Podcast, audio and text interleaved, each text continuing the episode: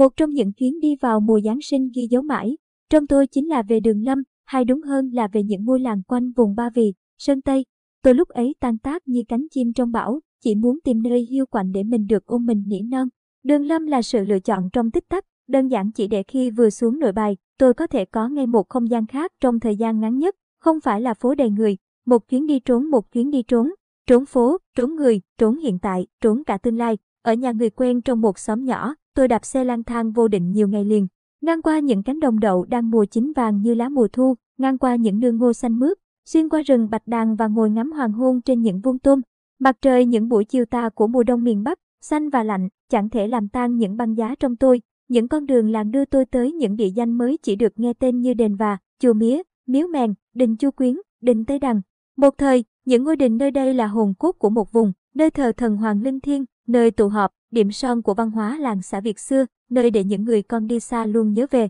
Nhưng khi tôi tới, cửa đóng then cài, may mắn lắm mới kiếm được người coi sóc và được vào ngắm những hoa văn gỗ trăm năm tuổi bên trong. Những ngôi đình đang dần biến mất hoặc mất đi ý nghĩa truyền thống trong đời sống nông thôn Việt Nam. Nhưng ở vùng Ba Vì, Sơn Tây này, tôi vẫn cảm nhận rất rõ không khí linh thiêng, ít nơi nào có được. Linh khí hiện hiện thật rõ ràng khi tôi vượt đường mây leo lên núi Tảng. Linh khí đậm đặc trong những đền, đình, chùa, miếu và cả trên những con đường, cánh đồng hai bờ ao mà tôi đi qua. Chưa ở đâu mà tôi cảm nhận được cái hồn linh thiêng của đất, cái linh khí của vùng một cách trọn vẹn như ở nơi đây. Và sau một tuần, dường như có một phần nào đó trong tôi đã được hồi sinh. Ở đường Lâm, duyên lành cho tôi gặp được anh về, có được một chỗ ngủ trong căn nhà cổ của anh chị, mới sửa sang lại để làm homestay cho du khách. Anh về, là người rất nhiệt tình và là một kho kiến thức về làng cổ vì gia đình anh là dân gốc mấy đời ở nơi đây. Ban ngày, tôi lang thang trong làng, uống nước vối ngoài đình, ghé nhà này nếm chè lam, sang nhà kia xem làm bánh tẻ, bánh dậm và lại đạp xe sang lăng Ngô Quyền và Phùng Hưng.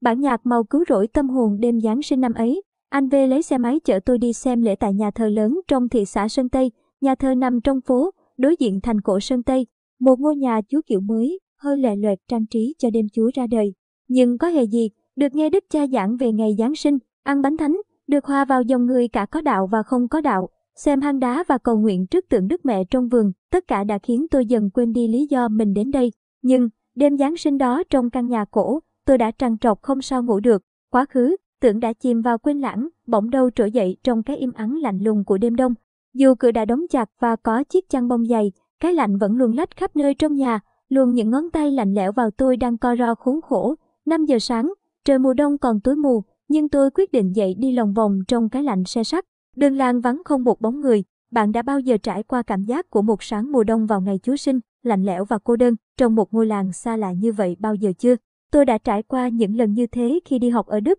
nhưng cái cảm giác cô đơn trên chính quê hương mình thật kinh khủng lắm, không gì có thể so sánh được. Nhưng những ngày trải qua tại những ngôi làng vùng Sơn Tây đã cho tôi hiểu rằng cần phải mạnh mẽ, phải uống từng ngụm linh khí mà đất trời nơi đây đang trao, để có thể đứng lên và vượt qua mọi điều. Lần theo bờ tường đá ông có cây mành mành đổ những chùm sợi mềm mịn từ trên cao xuống, tôi đi xuyên qua lớp mành ấy, để những sợi tơ vương đầy trên mặt, trên vai, bỗng thấy lòng dịu xuống, dễ chịu lạ lùng. Trước mặt tôi là đình mông phụng sừng sững uy nghiêm trong ánh sáng buổi ban mai. Ngôi đình cổ này được xây dựng từ năm 1553 dưới thời Lê, thờ Thánh Tản, có đình ngoài và hai nhà tạ hữu mạc ở hai bên, tường đá ông xung quanh và bốn cột trụ trước cửa. Tôi đi ngang những cánh cổng bằng đá ông của những ngôi nhà cổ, băng qua những giếng nước rêu phong phủ đầy như đôi mắt thần đạt khép, đến ngôi nhà thờ bé nhỏ nơi cuối làng, chung nhà thờ ngân dài trên những mái ngói, lan tới từng con đường, con ngõ. Tôi không còn ngạc nhiên nữa, khi ở vùng đất hai vua linh thiên này, trong ngôi làng nhỏ này lại có một nhà thờ, tạo hóa là vô tận và đức tin cũng là vô tận,